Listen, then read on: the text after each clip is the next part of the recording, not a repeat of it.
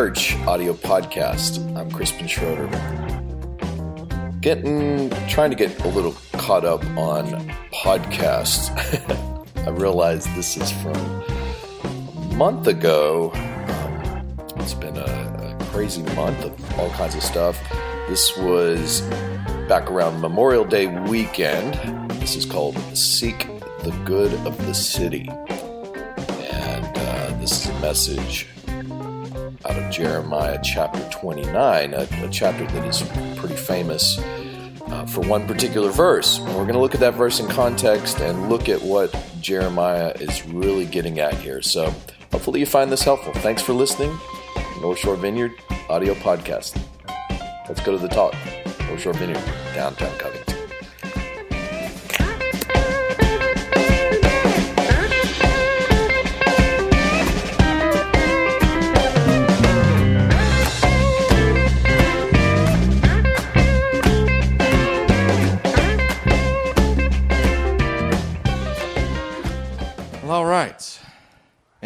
It's uh got Shane in the hospital the last two days with knee infection, and I came down with a kidney infection the other night, and we're we're we're, we're hobbling along. But uh, my dad came into town. We were supposed to hang out and go catch some music and stuff, and my dad's ended up just taking a lot of naps uh, at our house. not, not been a great great hope. Um, I'm going to try to remember what I was going to talk about. Um, y'all remember? Anybody remember Christian bookstores? They're, they're kind of a rare thing now, except in the lobbies of mega churches. But back in the '90s, Christian bookstores were the place to be. I remember as a young Christian, I'd go to the Christian bookstore because not only could you find Christian books, it was the place to find the latest contemporary Christian music. And you could also find t shirts emblazoned with WWJD or, you know, clever um, Christianizations of the latest logos or phrases that advertisers were using. Like instead of Gold's Gym, it'd be God's Gym. Or instead of Got Milk, it'd be Got Jesus. Really clever. And, uh, but then you'd also find a, an assortment of Christian knickknacks, little inspirational framed pictures or, or uh, cards or bookmarks or even candy bars or mints emblazoned with scriptures or in, uh, inspirational sayings. And one of the most common scriptures that you would find on these knickknacks would be Jeremiah 29:11. Anybody familiar with that scripture? If you were a Christian in the 90s and you went to a Christian bookstore, you were, you were familiar with that. The scripture is, For I know the plans I have for you, declares the Lord, plans to prosper you and not to harm you, to give you a hope and a future. That's pretty inspirational, right? Right? Yeah. Yeah. There's, uh, there's no wonder why it, it was on these inspirational cards because I think that gets down to the way most of us want to think about God. God wants to prosper us, not harm us, give us hope, give us a future. We like that. But as is often is the problem when you take one verse out of the Bible, you miss the context and you really don't quite get what that scripture is saying. And the reality is that is a very inspirational scripture, but it's not inspirational in the way that most of us think of it being inspirational. And to explain that, I need to give a little context. And to give some context, I want to give kind of a bird's eye view of the Old Testament. If you go back to the Exodus, when Moses is leading the children of Israel through the wilderness, Moses goes up Mount Sinai and he comes down with the terms and conditions of the covenant, the Old Testament law. Now, here's, here's just a brief summation of what the law is. Basically, God was making a covenant with his people saying, if you show faithfulness to God by obeying this covenant, the terms of it, which governed everything from the kind of food you could eat, how you would engage in worship, Sabbath keeping, circumcision, even the kind of clothes you wear, how justice would, would be meted out. If you would do these things, then it's going to go well for you. You will actually get to go into the promised land, and the very land itself will prosper. However, if you don't show faithfulness to God by obeying the old, old, old covenant, then the land itself will cease to prosper. And eventually, you, you hear this phrase a lot in the prophets the land spewing out its inhabitants. Uh, eventually, you get kicked out. And so, throughout the Old Testament, there it's it's kind of a roller coaster of spirituality of, of the Israelites. Sometimes they're very faithful to God. They're they're doing they're, they're showing faithfulness to the covenant, and things are going well. But then then they start worshiping the gods of, of the other people around them. And sometimes engaging in horrible things like child sacrifice to, to Molech or, or Baal, uh, these, these gods of the, the Canaanites peoples around there. And God begins raising up prophets towards the end of the Old Testament that start saying, Look, you better change your ways or you're going to get kicked out of this place. And they don't. They don't change their ways. And eventually, probably the darkest time for the Israelites was the, the Babylonian exile, where Babylon comes in, invades the land, destroys the temple, this beautiful temple they had built by Solomon. And then Babylon takes the best and the brightest from among them and takes them off to the capital city to work for the government. Now, with all this context in mind, this kind of helps us get at what Jeremiah 29 11 is because Jeremiah 29 11 is actually God speaking to them on the front side of this exile. They're, they've been invaded by Babylon. The best and the brightest have been taken off to, to the capital city. And God is saying, Look, you're in for a rough time for the next 70 years. It's going to be difficult. But know this I have plans for you to prosper you and not to harm you, to give you a hope in a future. So, so there is hope in this verse, but it's not the type of hope that exempts the people of Israel from suffering. It is understand that this difficult season you're going through is not the end. It's not going to be what defines you. So I want to back up a little bit and and and, and we're going to I'm going to read what Jeremiah says to them going in leading up to Jeremiah 29:11. This is from Jeremiah 29 says this These are the words of the letter of Jeremiah the prophet sent from Jerusalem to the surviving elders of the exiles and to the priests, the prophets, and all the people whom Nebuchadnezzar had taken into exile from Jerusalem to Babylon. Thus says the Lord of hosts, the God of Israel, to all of the exiles whom I have sent into exile from Jerusalem to Babylon.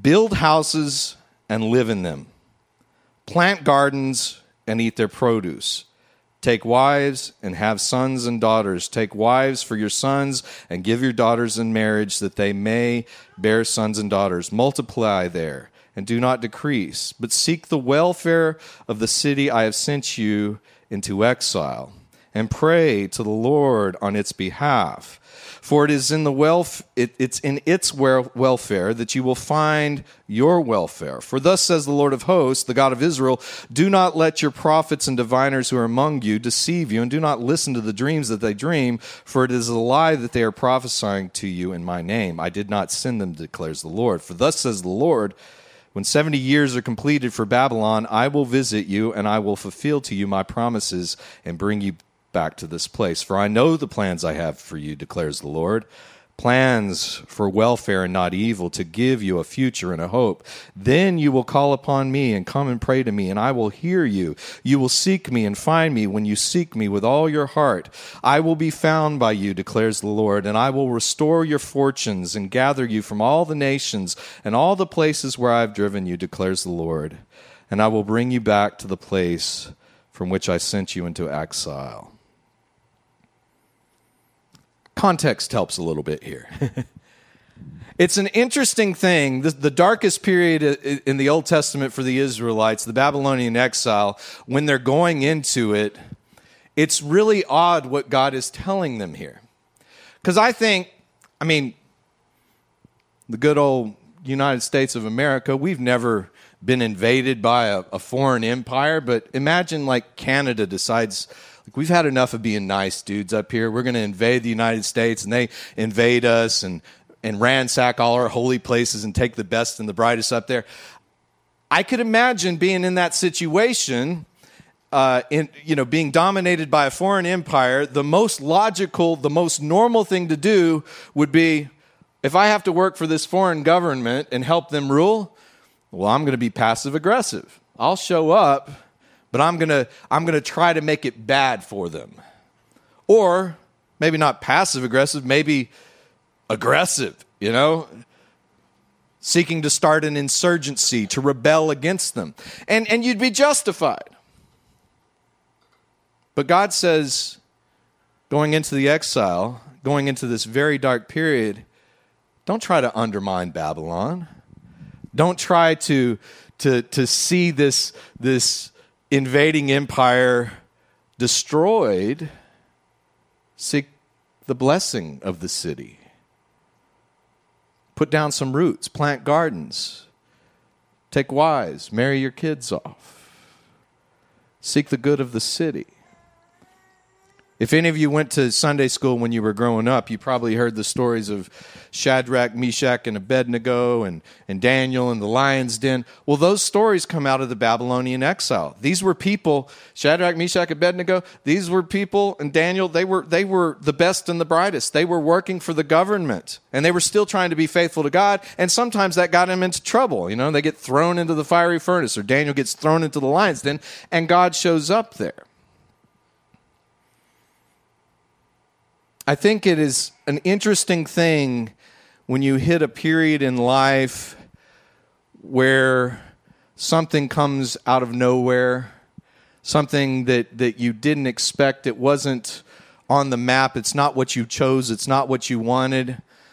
And now, now you feel like you're living in exile. You feel like there are things outside of your control that are now beginning to define your existence. And when we get into those places, the most natural thing is to keep kicking against that reality, to keep trying to change it. And I know I've been there on plenty of occasions in my life where you just you just keep trying to to, to, to change your circumstances. And yet, I, I think there's so much wisdom in this passage because it gets at the real thing that that at the, at the core of, of what happens if we can actually stop kicking against the reality of the things that we don't want to experience in our life and accept those realities, and instead of being walled in with resentments and bitterness to seek to be a blessing, that actually becomes the, the, the, the, place that we are changed. The very things that could take us down actually become the place where we experience transformation. And I think the whole Jeremiah 29 11 thing, it is inspirational, but the thing that actually prepares you for Jeremiah 29 11 is actually learning how to find God when things aren't going the way that you want them to. Learning how to find God when things aren't uh, ideal when you feel like you're in exile, when you feel like nothing is going the way that you want, to learn how to accept those situations and show up and be a blessing rather than being just merely a victim of your circumstances. You do that for 70 years, God's saying, you're going to realize that I have good plans for you you're going to realize, like Paul realized when he was on death row in a Roman prison, when he wrote in Philippians chapter 4, I believe, he's like, I found the secret of happiness. I've learned how to be content. Whether things are good or bad, I can do all things through Christ who strengthens me.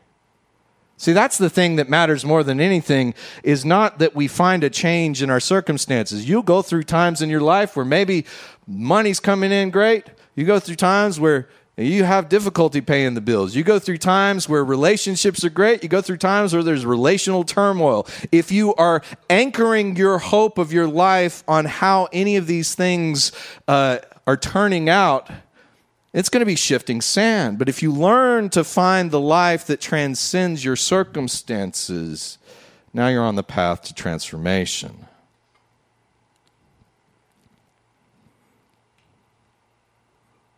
Now, that's on a, an individual level. But I would say, when it comes to being a church right now, a, a community of faith, it's very easy in our modern political climate to feel like we're in an adversarial relationship with things going on in the world. I'll illustrate this from, you know, back uh, in 2005, I was an associate pastor at the vineyard in Kenner. And that church had been in a strip mall for 20 years. We got up to seven services, briefly got up to eight services. Um, it was crazy. And the church had experienced like exponential growth over about in about 10 years they went from a church about the size of this to about 1500 2000 people and things were kicking man it was it was exciting but they'd been put money aside and, and bought some property and then started building this building. And, and so it's the summer of 2005, and we were so excited to get into this new building because we're like, man, we don't have to do seven services. The, the staff was really excited about that. But we just expected, like, we're going to move into this new building, and all these people are, you know, hundreds of hundreds and hundreds of people that haven't been to our church are going to just show up because we have a new building and we're just going to keep growing and all this. And our first service was scheduled for the first Sunday in September. But about six days before, things got altered a bit when this little storm called Katrina came through. we had already moved the church offices over there, and we were ready to do this thing. And then all of a sudden, this storm shows up. Now, I want to back up a little bit because that year leading up to moving into the building, we had really begun to have a very adversarial relationship with the city of Kenner. Um, part of it was over just building codes and stuff, and I guess that's part of what goes on when you build a building. But when it came down to it, the last couple of months before we were scheduled to move into the building, the stuff that was holding things up was like the landscaping, you know? Like they were mad. Kenner was mad that we had too many palm trees or something. I don't know. And I remember we'd go to staff meetings and we'd be having our time of prayer, and I'm I'm wanting to pray those psalms that are real vindictive, you know, God smite smite the city, and um, finally we got all the we got all the the stuff worked out with the landscaping, and we were ready to move in. Well, then Katrina happens, and within just a few days of Katrina happening, vineyard churches from around the country began sending teams down and before we knew it, we had this large camp right next to the church, a big circus tent that would hold about 60 people, tr- shower trailers. And we immediately rolled up our sleeves and just started getting our hands dirty. We had blocks and blocks of FEMA trailers. Uh, Ricky and Sharon, I, I think that's, uh, didn't I meet you bringing a watermelon to you or something? Uh, there was all these blocks of FEMA trailers. We would bring hot meals to them twice a week. We opened up the church and, and, and for job fairs for people who'd lost uh, their jobs. We were sending teams out to gut houses, and then eventually uh, started rebuilding homes. We were, you know, for the first two months after Katrina, the church staffed the kitchen at City Hall, the very ones we had been in an adversarial relationship. We started feeding the city employees and the electrical workers and the fire department and the police department, and just serving hot meals three times a day. And it was a very interesting thing because I think it was about a year after Katrina, Phil Johnson, the pastor uh, at the Kenner Vineyard, was invited to a ceremony at City Hall where they actually gave him a key to the city. Um, and then they and then they told Phil, they said, "We want you to actually be uh, heading up the nonprofit and and religious group uh, response if there's ever another storm like this." You guys can get in first because we've seen what you've done. And it was just a very different sort of thing. And it was something that really changed my point of view on things. You know, in my life, I've seen countless stories, as we all have, of churches that are like, you know, we we want we're just going to fight the school system until we can get prayer in school, or we, you know, we want the Ten Commandments, uh, you know, on display in, in, in every courthouse, and and Christians get really in an adversarial relationship with the government over a lot of these kinds of issues. But Jeremiah here is saying, rather than trying to be in an adversarial relationship, even when it's justified. I mean, look, Babylon, it wasn't a cool situation. But even when you look at Jesus, many centuries later, Jesus was doing his ministry under another empire, Rome.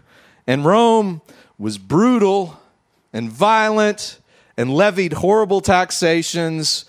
But what did Jesus do? Jesus just kept doing good. Jesus just kept being a blessing. And even when people tried to pull Jesus into political issues, well, what if Jesus are, you know, if we're if we're living in the kingdom of God, do we really have to pay Rome taxes? And Jesus is like, "Well, bring me a coin. Whose picture's on it? Caesar? Well, why don't you give to Caesar what's his? You give to God's what what's his. In other words, give yourself to God. Jesus didn't get bogged down in trying to be to undermine the Roman Empire when there was all kinds of good reasons that he could undermine the Roman Empire. He just kept doing good. And sometimes that good was feeding hungry people. Sometimes it was breaking bread with, with people who had been marginalized by religion. Sometimes it was healing lepers, restoring sight to the blind. Jesus was characterized by being a blessing. You know, I have to say, since I came over here to the North Shore of, you know, about 10 years ago, um, after having lived for several years in Kenner, where we had such a great relationship with the city, there have been some things that have, have bothered me a bit over here. That, that, that there seems to be a mentality where we've tried to work with the uh, the parish government a bit, and I've, I've seen the doors shut in our face a few times. And there's times where it's like, I just want to, be, well, maybe we'll stop offering. but I have to keep coming back to there's things that I have no control over. There's a lot of things. And when we look at the world today, whether it's the politics on the national side or, or, or, or, local politics, there's a ton of things that I disagree with. Tons of things that I would like to see done differently. But sometimes we can get so wound up about all these issues going on on a national side of things where it just puts us into a con- perpetual state of anxiety and feeling overwhelmed, or in a place where we're in an adversarial relationship, either with the government or people that believe differently on different political issues, that we cease to actually do good.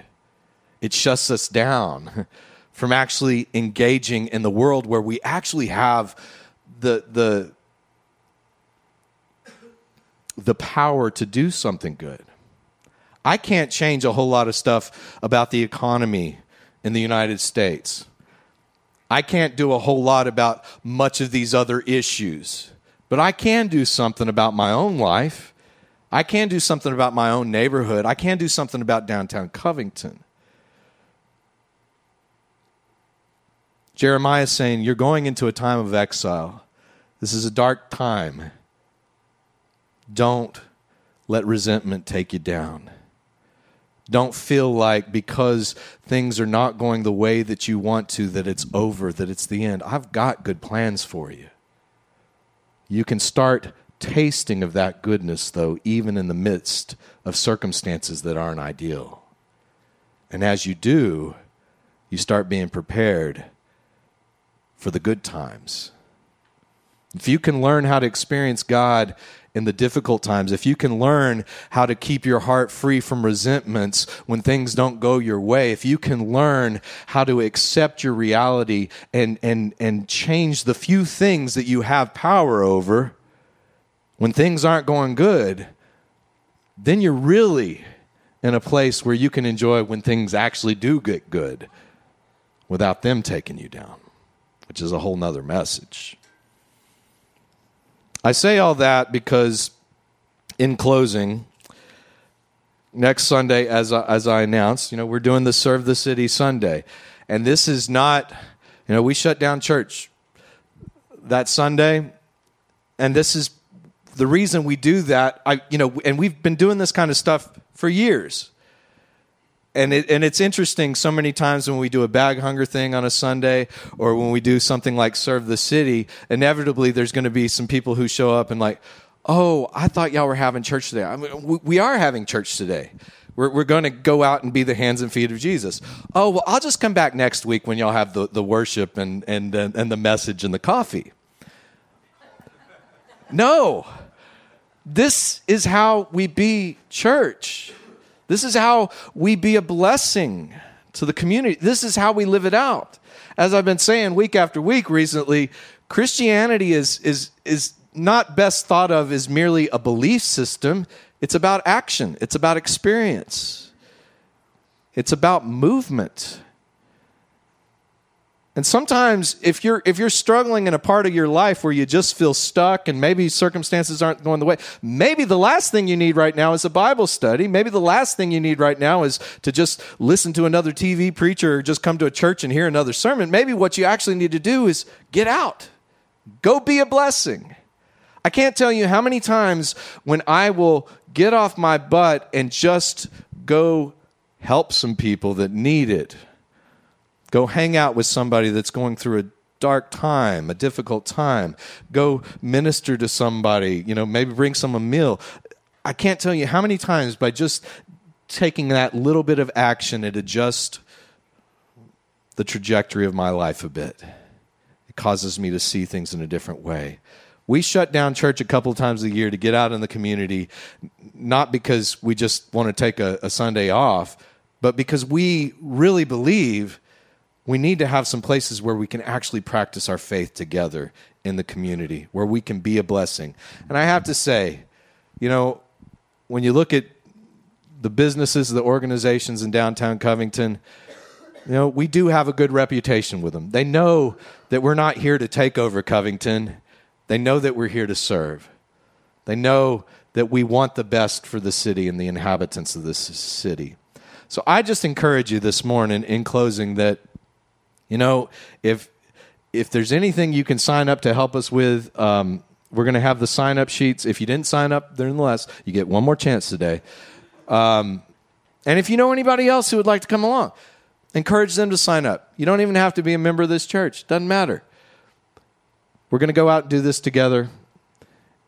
And I bet you that we're all going to encounter God as we do this. Why don't y'all stand up? Let's pray. Um, nine o'clock is the start for the children's uh, outreach, so you can drop your kids off here at nine o'clock. The the things um, Fairhaven and Enduring Hope will actually start at nine thirty. Those will run from nine thirty to eleven thirty. The children's stuff runs a little bit longer because you can drop your kids off if you have them, and that'll run from nine to noon. Any other questions? It's it, yeah, Fairhaven's in Bush. I've never actually been out there before.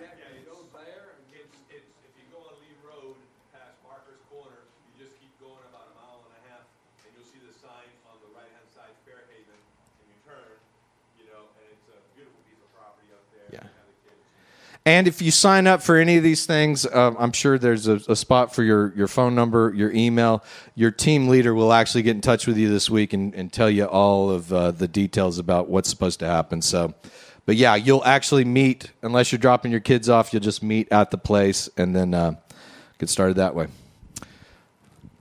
All right, well, I'm going to pray for us and go take a nap. I don't think I said anything too stupid today. That's got it recorded. Lord God, we we do thank you that you have good plans for us to prosper us and not to harm us, to give us a hope and a future. And Lord, maybe that doesn't mean that, that we will experience immediate relief from difficult times that we're going through. But Lord, I pray you would give us the grace to adjust the posture of our lives, to, to, to move away from resentment to a place of blessing, to move away from bitterness to a posture of forgiveness, Lord. Lord, that we could be people characterized by love and goodness. Lord, that we could be characterized uh, as people who serve you not in word only, but also in deed. Lord, help North Shore Vineyard continue to be a blessing to the city of Covington and to the North Shore. In Jesus' name, amen. Well, God bless you guys. We'll see you next Sunday, but not here, unless you got kids.